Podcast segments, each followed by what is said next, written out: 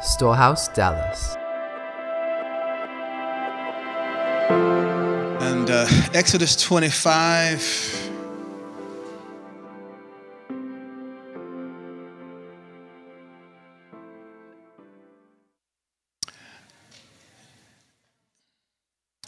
Starting at verse 16, it's kind of carrying over from a thought from verse 15, but you'll get where I'm going as we go on. And you shall put the ark in the testimony. And you shall put into the ark the testament which I shall give you. And you shall make a mercy seat. Everybody say mercy seat. Of pure gold. 2.5 cubits long and 1.5 cubits wide. And you shall make 2 cherubim of gold. Make them of a hammered work. Everybody say hammered work. At the 2 ends of the mercy seat. And make 1 cherub at the one end of the cherub, and the other end you shall make the cherubim of the one piece of the mercy seat at the 2 ends. And the cherubim shall have their wings spread upward, covering the mercy seat with their wings and facing one another. The faces of the cherubim ought to be turned toward the mercy seat. And you shall put the mercy seat on top of the ark. And in the ark you shall put the testimony which I shall give to you. Now, go to Ezekiel 44.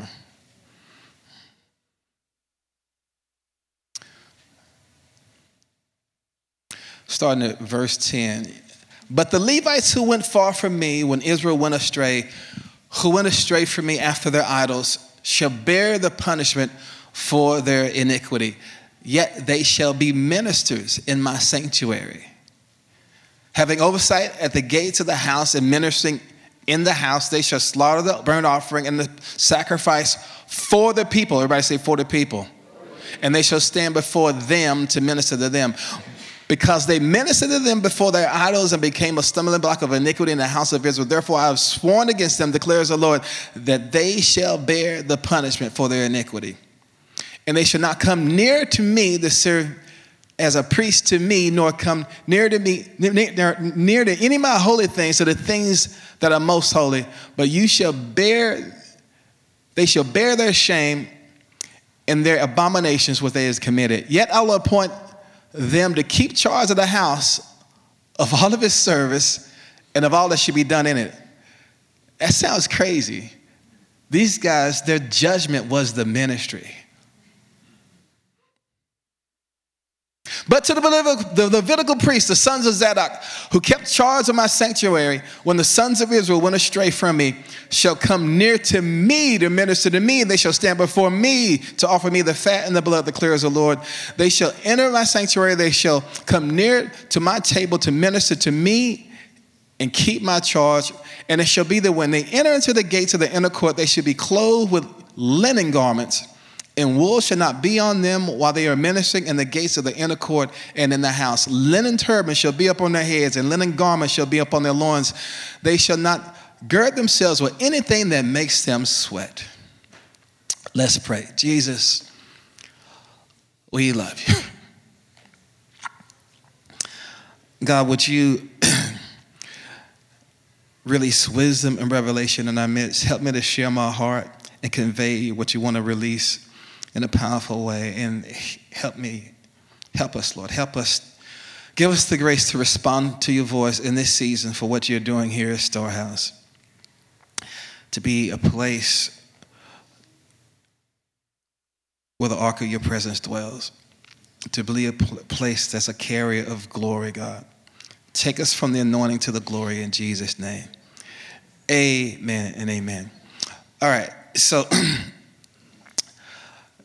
this is like one of the most vulnerable messages I've ever put together, right? I've shared it maybe 3 or 4 times. I shared it for the first time at Christ for the Nations about a year ago. And I fear for us as a church, at large, especially in America right now, what we've done is we've allowed a consumer mentality to creep into the church. And it's basically distorted and robbed us of all the appreciation that we need to bestow upon God just for who he is, all right? And it's easy for that to happen, especially without the way our culture is designed. You know, before a child ever learns how to read, but when they're 5 years old, they already know how to recognize over 300 name brands. Because we have to keep our economy going. And I'm a good red-blooded capitalist, believe me. All right, so don't get me wrong. But to keep our economy going, because we don't have a gold standard, the way that you keep the economy going, you have to, it's all about the velocity of money. All right, it's all about acculturating consumers. We need consumers to keep the economy flowing, right? And so that's to be understood. So, you know, basically these three or four approaches that we have to God. One is the consumer thing. I'll get to that in a second. One is, you know, life over God. Life over God, that's where, you know, you don't need God. You just need a good set of principles to live by. That's what the atheist basically says, right? But then we also have the divine atheist in the church that we say, hey, we just need a good set of Bible principles to live by. In other words, we worship the book of the Lord instead of the Lord of the book, right?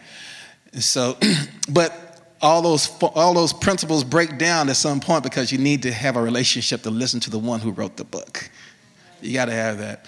You have life over God, then you have life under God. Life under God is that person is always living in this place of fear, thinking that God's going to crush them every 5 minutes. And so they focus so much on living a strenuous life of keeping everything perfect, everything intact with their relationship with God, thinking that he's going to crush them one day. It's like the person who's... in some village, and they want to worship the rain god just so that they can get rain or whatever, and they always trying to worship this capricious god. But when the formula breaks down and the rain doesn't come, you know, it just brings a lot of, you know, hopelessness. That's what happens for the person who has this life under God kind of lifestyle, where they live in fear of God crushing them every 5 minutes, and then when everything doesn't line up, they turn their backs on. The formula breaks down, in other words. All right. Then you have life for God. That's the one that, you know, that has gotten me a lot of times. The life for God one. That's where we focus all on what we can do for God. You know, I'm going to build you a water well in Africa. I'm going to end human trafficking, and I'm going to end abortion. We focus so much on our causes that we forget about Christ. And when the law doesn't get passed, or the Supreme Court doesn't do what you want them to do, or the girl that you've been helping in sex trafficking goes right back to the pimps, and something else happens to them, you get disillusioned. And you get into that place when you focus more on the cause instead of Christ. Happens to the best of us. But to me, one of the most dangerous ones is life from God. And that's the whole consumer mentality. All right? That's the consumer mentality. So what helped me understand this, I was reading this book, and this guy was talking about the difference the problem with having a consumer mentality. What happens when you have a consumer mentality, everything becomes commodified. And when things become commodified, it's not about the intrinsic value of it anymore. It's not about the inherent value of it any longer. It's all about what something can do for you. It's all about the utility of it. Everything serves a utilitarian purpose, right? I'll give an example. Like if I was a farmer and I had a potato farm, all the potatoes that we had on our kitchen table in the mornings, those represented what? The conversations that we had while we were eating hash browns in the morning. They represented the conversations that we were having when we ate mashed potatoes in the evening, right? So those have an inherent value. They mean something. But any surplus potatoes that I have that I can trade for more food, or trade it for more for money or whatever, those potatoes now serve a utilitarian purpose. It's all about usefulness. It's all about what I can get out of them. Right? Nothing wrong with that. All right. But here's what happens over time: we lose the backstory of the things that we use just for utility. All right. And so the guy was talking about this, talked about how he was in Cambodia, and he gave this example. He said he was in Cambodia, and he was going to help out this missionary that was there who had an orphanage for kids who had been abandoned there because of their parents. But the abandonment didn't happen the way he thought that the abandonment happened. So as they're driving to the orphanage, they're going by all these huge, like, warehouses that look like they were, you know, technologically advanced and all that, but they're all barren. They're dormant. There's no one in them. And he asked us, so what are these? He said, oh, these are all huge factories that were used by Fortune 500 firms back in America. Used by Fortune 500 firms back in America, but another rogue government came along and said, hey, we can give you a better labor contract than Cambodia can.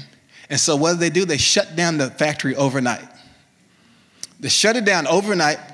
It doesn't make sense to you and I, but for them, they made so much money on what they saved by shutting everything down and building the factory in the other place. That's what they did. But what about the women who worked in that factory?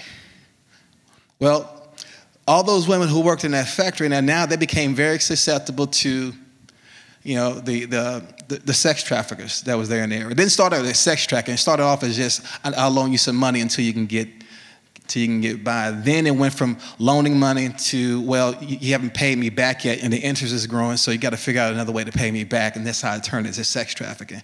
And then over time, those women connected with some of the farmers who were coming in to sell their wares.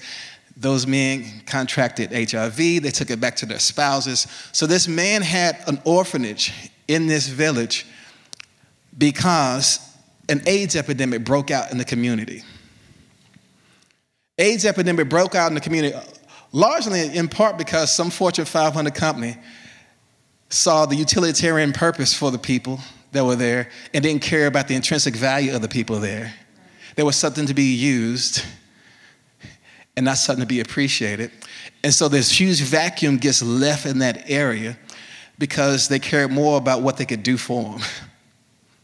And so this AIDS epidemic broke out in the area. But that's, you know, for the Fortune 500 firm. But when we're at the Gap or we're at whatever store, Walmart or whatever, we're looking through the clothes rack.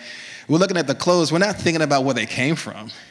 We're not thinking about the backstory. We're just thinking about, man, does this go with that purse or those jeans or whatever? Does this make a good gift for so-and-so? We're just thinking about what it could do for us. And that's what commodification looks like. We could care less about the backstory, all right? Here's the deal. That's what it looks like when we commodify God. When we commodify God, we could care less about the backstory. We care more about what he could do for us instead of who he is. You know that little story that you have about the cross? I mean, that's really powerful. I mean, it really touched me. But hey, do you have like something you can do for my hip? Do you have like some principles I can use to help me with my marriage? You have like some concept business-wise that I can use that could help me with my business? In other words, we start caring more about what God can do for us instead of who he really is. And when we get to that place, we care more about what he can do instead of who he really is. And you see that in Scripture. And I think the way we've got to where we are right now is because we don't understand the purpose of the anointing. We don't understand the purpose of the anointing. And that's what I'm going to talk about, the difference between the anointing and the glory. There's a difference. So we always hear the word anointing and hear where someone talk about somebody who's anointed or a person who's anointed. That's awesome, but first and foremost, do you know what the anointing was in the Bible? First and foremost, perfume. It's perfume. Exodus 30, I think it's Exodus 30. God tells Moses, he says, go and get these different elements, some oil and this other acacia and some other things, myrrh. Bring them all together. He tells them the elements, and he says, get the apothecary to put this together. Another translation says, get the perfumer. An apothecary is a perfumer. In other words, a perfumer was to put this fragrance together. And it was going to go in the temple. It was going to, of course, on the priests. They would anoint kings with it. And the Bible says that anyone who made this, who wasn't ordained to put it together, they were to be cut off from Israel. That means that they were to be taken out and killed and the whole family line killed. In other words, cut off. And at first when I saw that, I thought, man, that's a little rough. But again, God's trying to get his point across in other ways. You have to understand the type and the shadows of the meaning he's trying to convey there in the Old Testament. What he's saying is this: there is a set-apart fragrance that is meant for people who are in an intimate relationship with the Lord. And it's the anointing, all right? And yeah, it carries power It brings all that. It's like going from a handsaw to a buzzsaw, you know, in ministry. It puts the supernatural on your, it puts the super on your natural in ministry, right? Makes your preaching better, your teaching better, your singing a whole lot better, right? For most of y'all, not for me. I'm still in the joyful noise category. No matter how anointed I get, right? But it's first and foremost perfume. So it's all about this anointing that was put on people to be set apart in this intimate relationship with him. So to help me understand what this was like to have that kind of set apart fragrance, the Lord had me watching TV. I was looking at TV one day, and I turned it on, and it was really right in the middle of this study on this, actually. And I'm looking at this guy named Robin Leach. Y'all remember Robin Leach, Lifestyles of the Rich and Famous? Right, it's like Yo MTV Cribs except with a British accent, right? All right, I'm watching this guy, and he's talking about this guy who was a bazillionaire. He's like really, really wealthy man. And he was getting married again. And he had this wife, and he decided for his wife, he wanted to do something special for her. So he decided to buy a perfume factory. So he buys a perfume factory that was already intact and working. He buys that perfume factory and that company and uses it to make a fragrance just for he and his wife. All right? Then he got Yves Saint Laurent to come along, who was a designer, and design a fragrance just for them. All right? And then he bought the rights to it away from Yves Saint Laurent so that no one else could wear that fragrance on the planet. At first I thought, man, what a waste. And the Lord said to me, no, it's not. He said, think about it. When that woman walks into the room, even before she ever comes in the room, if the wind or the air conditioning is blowing the right way, as soon as she walks in the room, he knows that his beloved has come into his midst. There's not another woman on the earth that smells like that. All right? So, house in the Hamptons, what, $15 million? Blue Hope Diamond or whatever, $30 million. But a fragrant relationship that can't be reproduced, priceless. That's what the anointing represents. It represents this set-apart, fragrant relationship, right? So imagine that woman going across the room. Let's say her husband asks her to go across the room to, you know, get him a cup of coffee. As she walks across the room, the essence of their fragrance goes throughout the whole place. People turn their heads to watch this woman.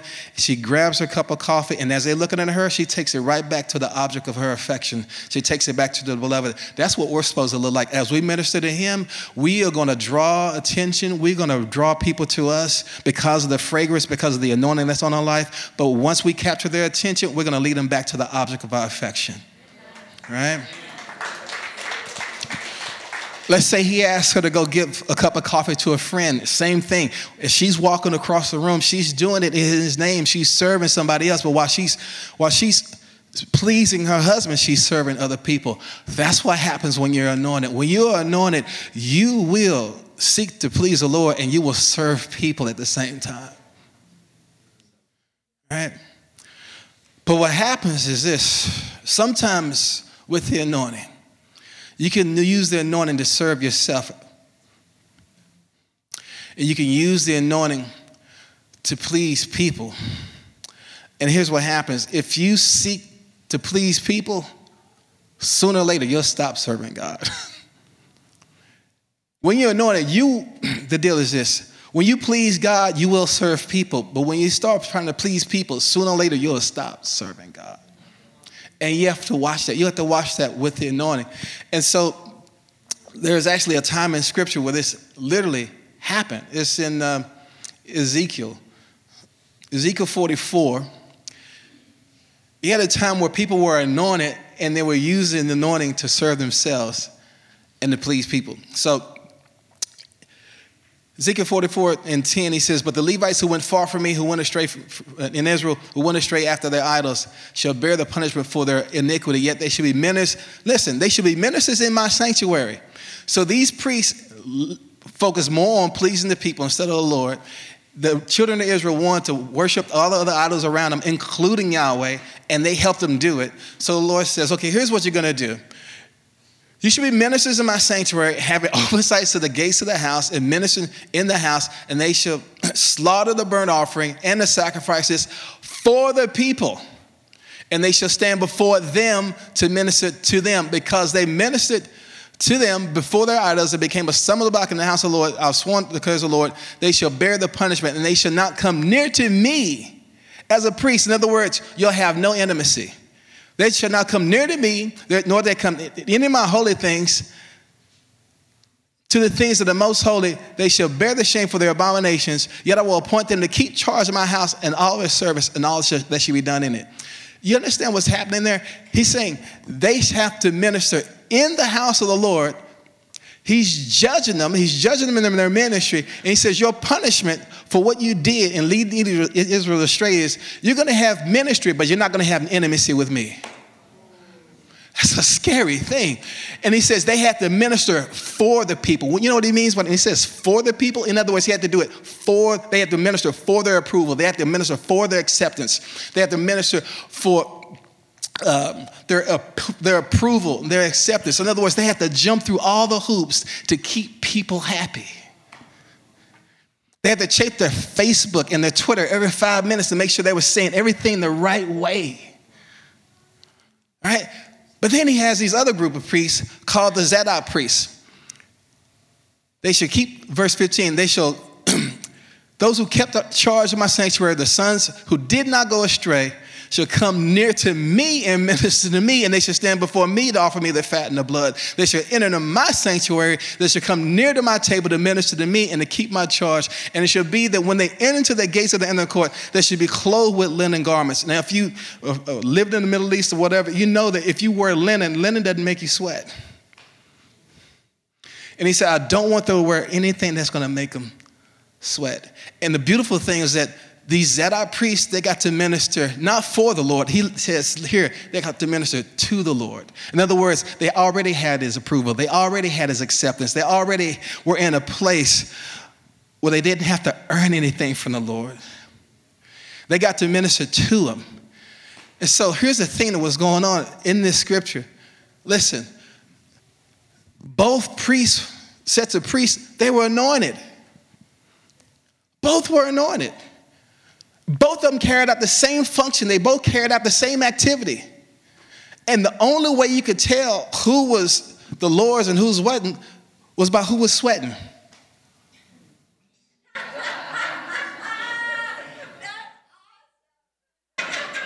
Who's sweating? They're worrying about what's going to happen next. They're worrying about where's some funds coming in. They're worrying about what other people thinking all the time because they sought to please people. And at some point, they stopped serving God. Ministry without intimacy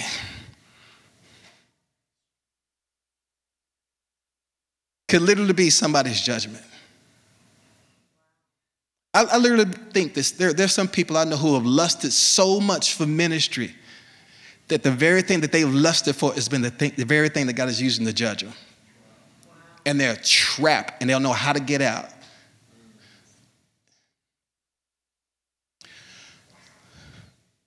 Because they settle for a false finish line. And the false finish line is the anointing. The anointing was just meant for us to be put into a place where we can minister to him. And when we minister to him, guess what happens? The glory realm shows up. And when the glory shows up, the sweating stops. Because when the glory shows up, God does all the work. Talk about that in a second. Go with me to Mark, 14th chapter. Here's a really good depiction of this. Mark, the 14th chapter.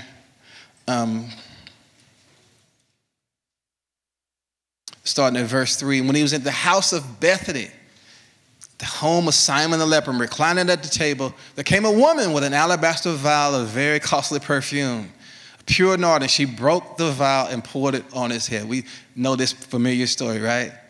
But some were indignantly remarking to one another, why has this perfume been wasted? For this perfume might have been sold for 300 denarii and money given to the poor. And they were scolding her. But Jesus said, let her alone. Why do you bother her? She has done a good deed to me. I like when one translation says, I think it's the Amplified, it says, what she has done to me is a good and beautiful thing. For the poor, you always have with you whatever you wish, but you can do them good, but you don't always have me. She has done what she could. She has anointed my body before the burial. And truly I say to you, wherever the gospel is preached in the whole world, that which this woman has done shall be spoken of in memory of me. And then you hear Judas starts to plan what he's going to do next. But here's the thing. She goes to this house of Simon the leper. Simon was a Pharisee who had leprosy. Jesus heals him. You can read, the account in Luke chapter 8. I think that's where it is, where he gets healed by the Lord. But now he's caught in this quandary. He has these Pharisee friends, and he has Jesus, and he's had this encounter with the Lord. And so he's trying to work Jesus into his whole little framework. In other words, this is like a little political kind of a party kind of thing going on. Not political in terms of Republican or Democrat or like a governmental thing. I mean political, like politics. Like, how can I make the most out of this moment with this Jesus guy?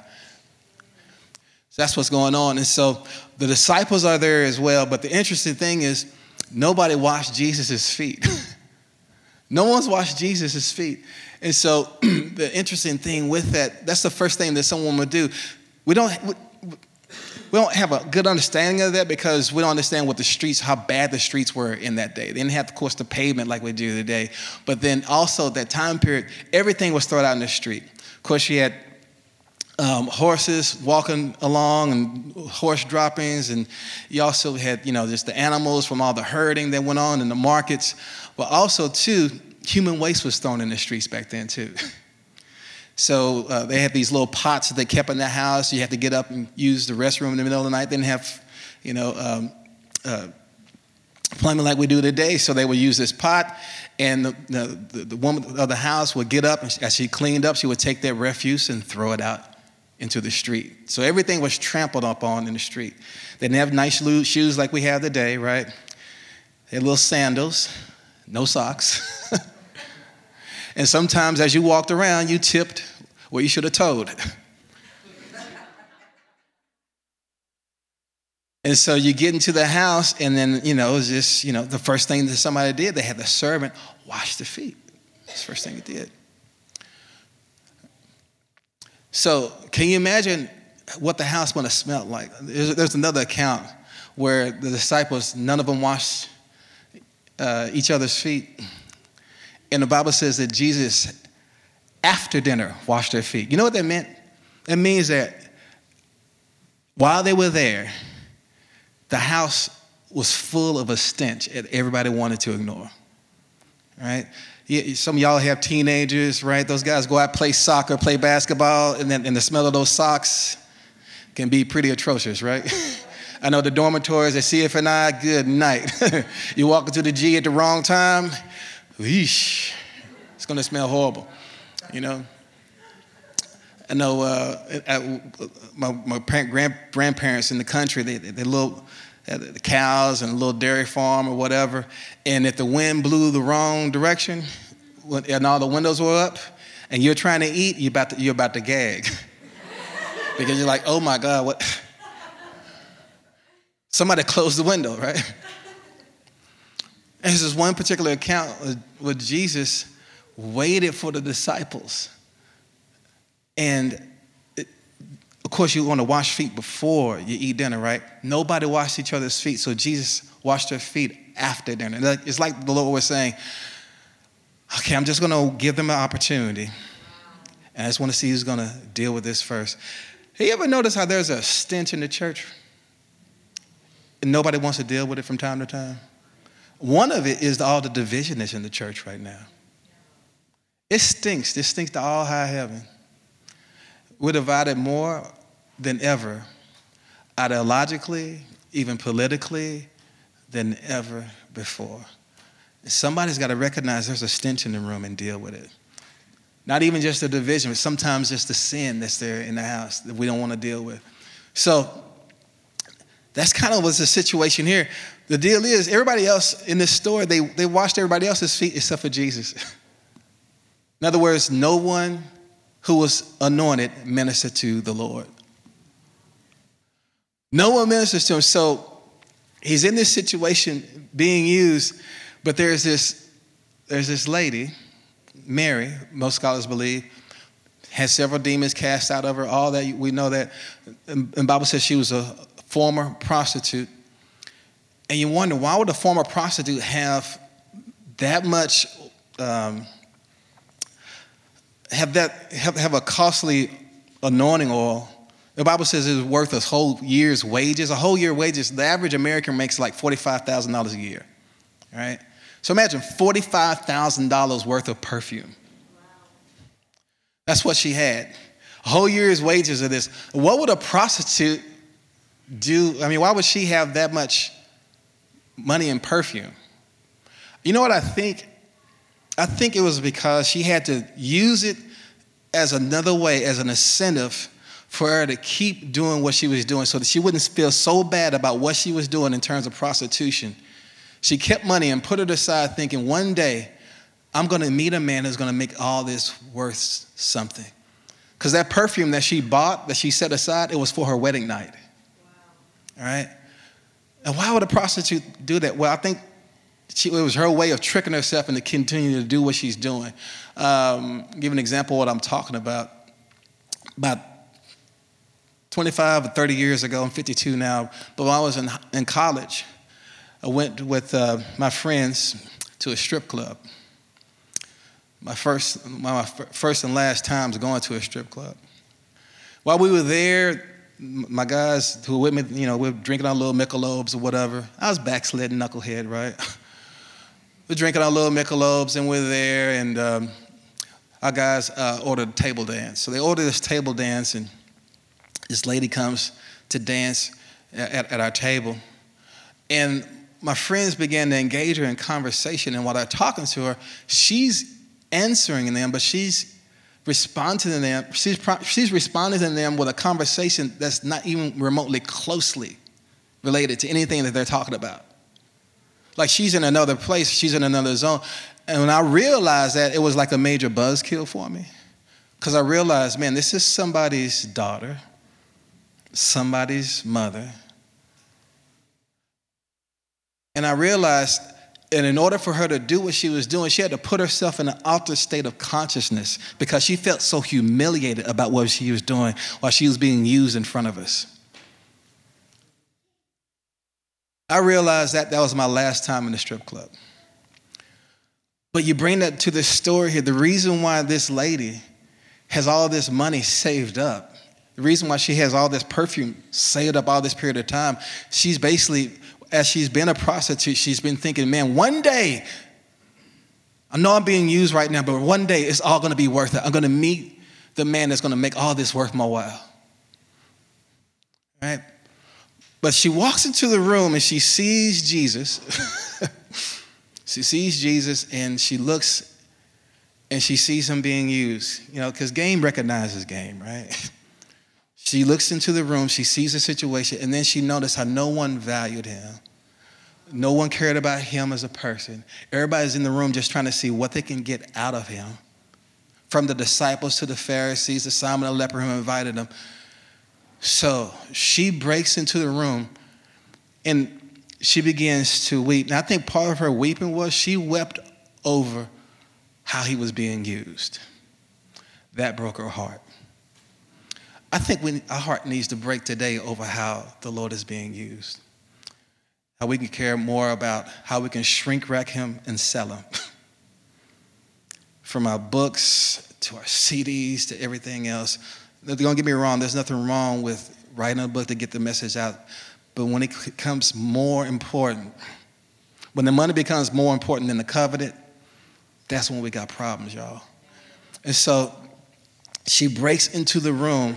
And she starts washing his feet with her hair and with her tears. And she breaks this alabaster box over him. You know why she breaks the alabaster box over him and gives him this oil that she's been saving up all this time? She's thinking, I'm never, ever going to meet another man who's ever going to mean this much to me. So she pours it out over him. But what did the disciples say? They say, oh, what a waste. We could have took that and used it.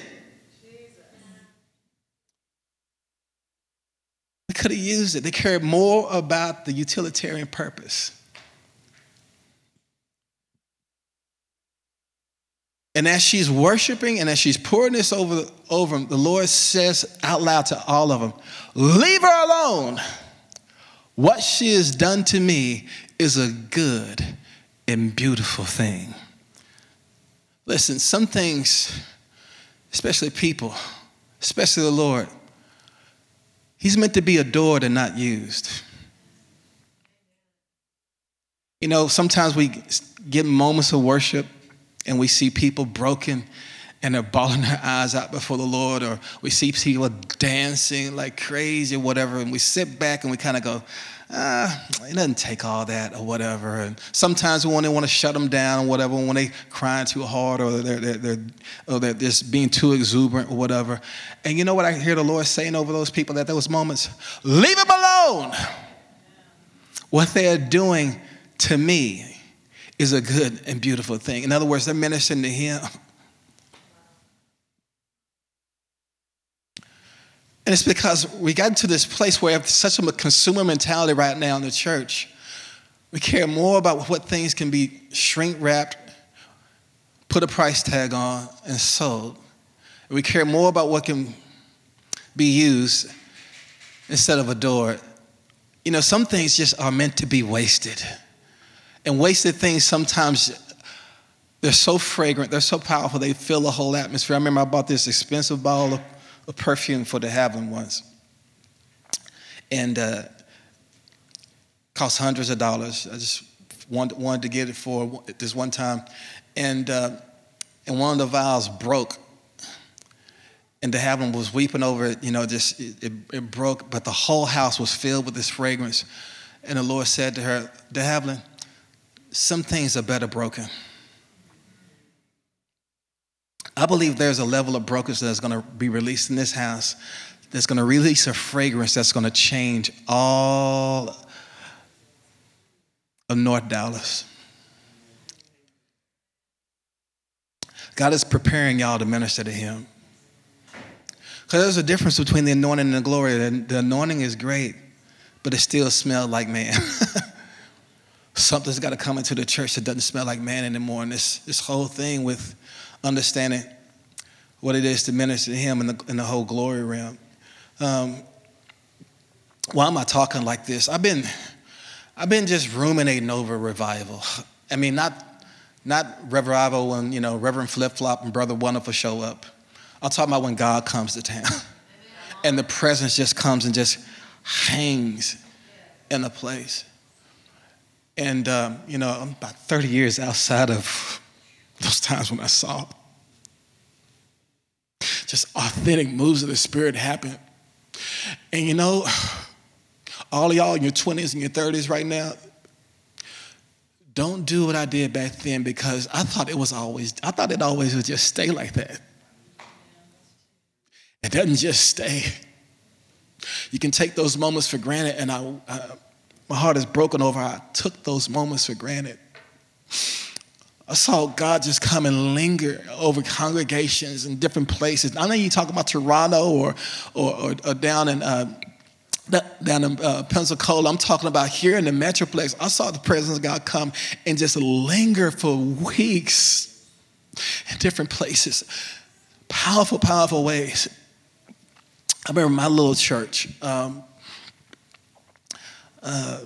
Restoration Church in Euless. I got so hungry for God. I went on a fast. It's in the 90s. I wasn't traveling doing ministry, just a little guy with a business. But I got hungry for revival. And I went on a fast, and I went in that church that Sunday morning. I just started crying out for the manifest presence of God to show up. And sure enough, in worship, you know, God showed up in a powerful way. So then the pastor asked me, he said, hey, Will, won't you come up and bless the offering? So I got up to bless the offering, and God turned us into the offering. I went to pray, And as I began to pray, I fell out. Nobody laid his hands on me. I fell out praying. When I finished praying, half the crowd, about 1,500 people in this church, half began weeping uncontrollably. The other half began laughing uncontrollably. I couldn't get off the stage, so the pastor just kind of stepped over me and preached his message in the middle of weeping and laughing. It was just the presence. There was a friend of mine asked me to pray for her because she had this growth on her, and she was going to see if it was cancerous. And so I went to pray for her. I said, blow, wind, blow. I just did like that. She flew back like 10 feet. She stayed out for 3 hours. And when she went to the doctor the next day, they not only not found cancer, they couldn't find the growth. It was gone. Because when the glory shows up, it's just another realm. You know, I remember one of the things that marked that time period was just the spirit of travail. Spirit of travail. And I hadn't seen it like that in about 20 years. I saw a little trace of it last year at Christ for the Nations, but I saw the spirit travail would just kind of, in other words, just revival prayer would just kind of hover over places. It's hard to describe, but the first time I heard it in a real intense way, I was at a conference here in Dallas called Light the Nations. And while I was there, they have to have those walled-off partitions, right, in the conference rooms. And you have one person talking and sharing in this room, and then somebody on the other side talking and sharing. And there's a well-known prophet in this room. It's like, it's the early 90s or whatever, and the prophetic movement was starting to kick off. So this well-known prophet, everybody was rushing to get in this room, and they were saving seats. My friends, thank God, saved seats for me to be in that room. Right next door to us in this other room was this guy. We didn't know who he was. Some little story about a pulpit that split. His name was Tommy Tenney. We didn't know who he was. No books or anything at that time. And while we're in this other room, next to this other walled-off room, this prophet is talking, and all of a sudden, we hear something like an airplane and a freight train trying to take off at the same time. And the wall is shaking. And a little prophet guy, being as prophetic as he is, he said, maybe we should stop what we're doing and just go next door. Then he went back to what he was doing, and then finally he got serious. He said, no, let's just stop what we're doing and go next door. We go next door, bodies everywhere. Spirit of travail hit that place so hard. So the person who was over there was a guy named Tommy Tenney. I got a chance to spend time with him at lunch with him a couple of weeks ago. He came to Christ for Nations. I believe he's back in that place again, Tracy. He's back in that place of hunger again. But we're there. Well, who is Tommy Tenney? A lot of y'all probably haven't even heard the story. But he was the guy who gave language to hunger back during that time period for revival. Wrote a little book called God Chasers. It's probably sold 15 million copies. A lot of people today haven't even read it. But the first story in that book talks about how he was at a church in Houston. And this pastor asked him to come and speak. Tommy had been fasting for 10 days. He came to preach there that Sunday. And just the presence was just so strong in the church that pastor asked him, hey, can you preach next Sunday? So Tommy canceled plans to go preach somewhere else, stayed at that church, came, preached that next Sunday. And then they just kind of looked at each other and knew that he needed to stay. So he didn't, he canceled his other trip to his other place and stayed at that church. So the third time that they're there at this church, the presence of God was so thick in the place, the worship team couldn't function. They couldn't even get there. They had to get her to sing. They were sobbing so hard. The presence of God was so thick in the place. They could only just, somebody's just playing on the keys, and he couldn't sing, so he just could play keys. Just kind of kept his foot on the sustain pedal or whatever, and just kind of just tinkled along. And the pastor said to Tommy, he said, are you ready to take over the service? And Tommy said to him, I'm actually too afraid to even go up and touch the microphone. And the pastor said, well, I guess I have a word I feel like I need to share. So the pastor gets up to the pulpit and he reads 2 Chronicles 7:14, which says, if my people who are called by my name will humble themselves and pray and seek my face. And then he stops and he says, the church has done a good job of seeking God's hand, but now he wants us to seek his face. When he says seek his face, all of a sudden a lightning bolt hit inside the church, a thunderclap hit, and it hit the pulpit, this huge plexiglass pulpit. And engineers and scientists have looked at this and they said there's no other way this could have happened except it was supernatural. The pulpit split in half, cleanly, right in half, and half of it flew that direction, the other half flew this direction. The pastor flew back this direction. He stayed out for about a good 2-3 hours. That's what happened in the church. On the outside of the church, people were driving into what they thought was, they thought they were being early for the second service, but the first service was still going on. And when they got into the parking lot, the presence of God was so thick on the property that people were just throwing their cars in a haphazard park because they couldn't see any longer because they were crying so hard. People were trying to walk into the foyer, but when they got to the foyer, it was just bodies everywhere. Nobody laid hands on each other, just the presence of God just showed up. Businessmen were tearing off their ties and running to the altar, crying out to God. About that time, Tommy Tenney walked up to the pulpit and said he gave the shortest altar call he ever gave in his life. He said, if you're not right with God, now would be a really good time to get right with God. They stayed in that atmosphere for about 2 years. They had what they call protracted meetings. That's where you have church like every night for 2 years. And they said they walked in what they call presence evangelism. In other words, the presence of God would be so strong on them when they went to work, when they went to, to the grocery store or whatever. The presence of God would be so thick on them that people would just weep uncontrollably around them. There'd be in grocery lines and people would be behind them. I remember those times, man. I remember walking in stores and demons would manifest. I cast out demons of people in stores. The presence of God would be so thick on us in those time periods where people would weep around us and we would just turn around and explain the gospel to them. And they would get saved. That was some of those time periods. Tommy Tenney shared something that was so powerful during that time period. He talked about the difference between what we have in our churches right now, which are judgment seats, and the difference between that and the mercy seat. And he talked about the glory realm and the weight of God's glory. The word glory is the word kabod. It means weighty presence. Literally, that's what it means. It's like someone who carries a lot of authority. They carry a lot of weight.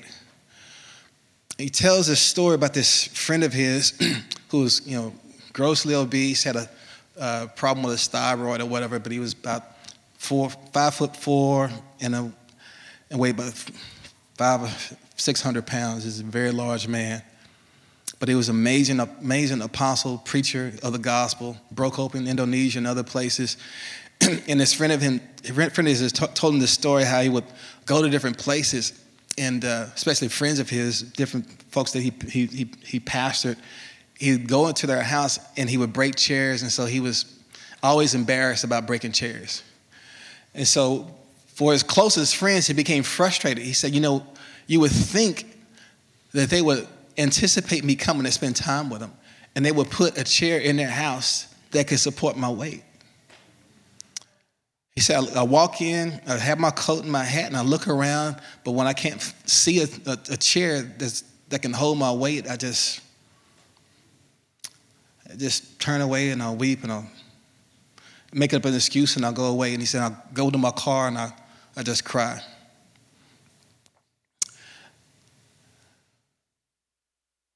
And Tommy said this, he said, how many times has the weighty presence of God showed up in our churches? God showed up at the back door with his coat in his hands, holding his hat, and he's looking around, but he can't find a place to sit. He can't find anything that can sustain the weight of his glory. So he looks around and he says, you know what, I'll visit, but I can't stay. God's looking for another mercy seat. He's looking for a mercy seat. And so I read the scripture there about the mercy seat, this seat where you have these two cherubim have their hands raised on either side. And the Bible said that of all the things on that Ark of the Covenant, the wings of the cherubim was to be made of beaten gold.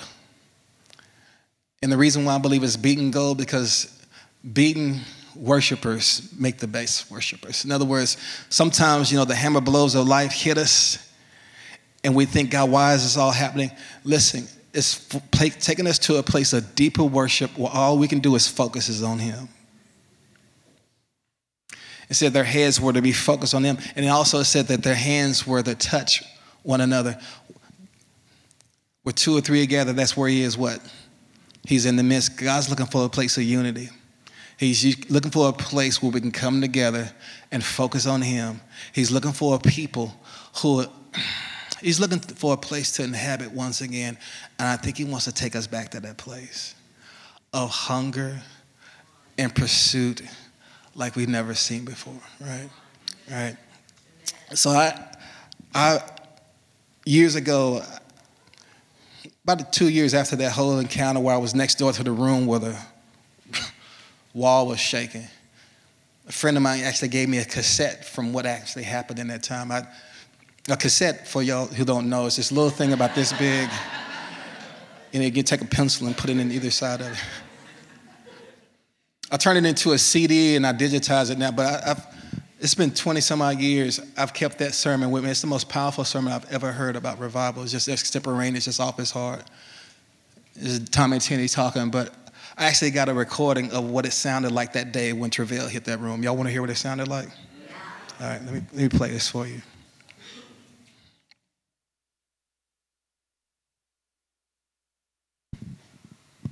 Now, mind you, there's only one microphone in the room, all right, and it's the lapel mic that's on this, that's on him. So this is what we heard that day.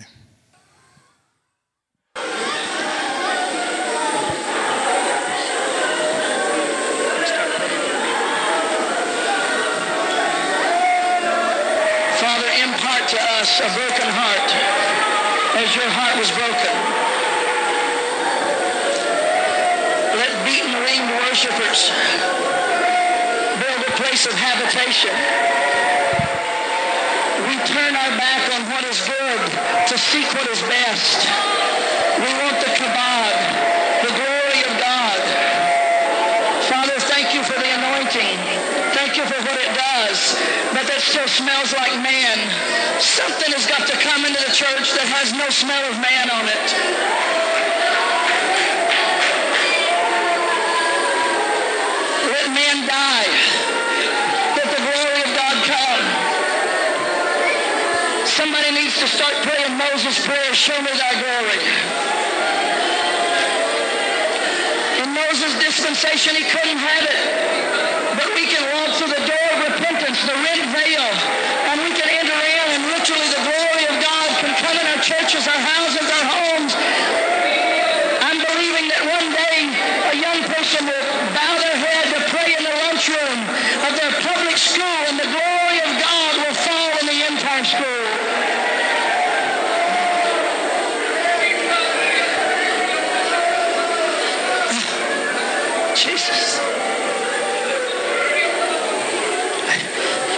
Says that those two winged worshipers, that their wings would almost touch. Why don't you just reach around you, reach beside you, just maybe lightly touch the person next to you, and let's, God will come in the midst. I can't hardly talk. God will come in the midst.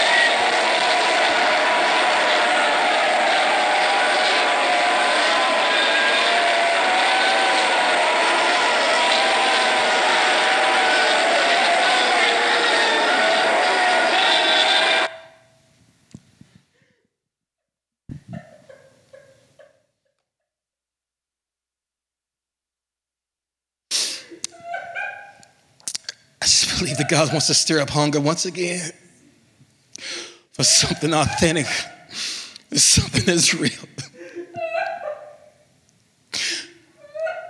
God, we thank you for the anointing. But honestly, it still smells like man. We definitely need something now today, God, that doesn't smell like man in the church. If you've been inspired by this message, we invite you to partner with us by visiting storehousedallas.com/give.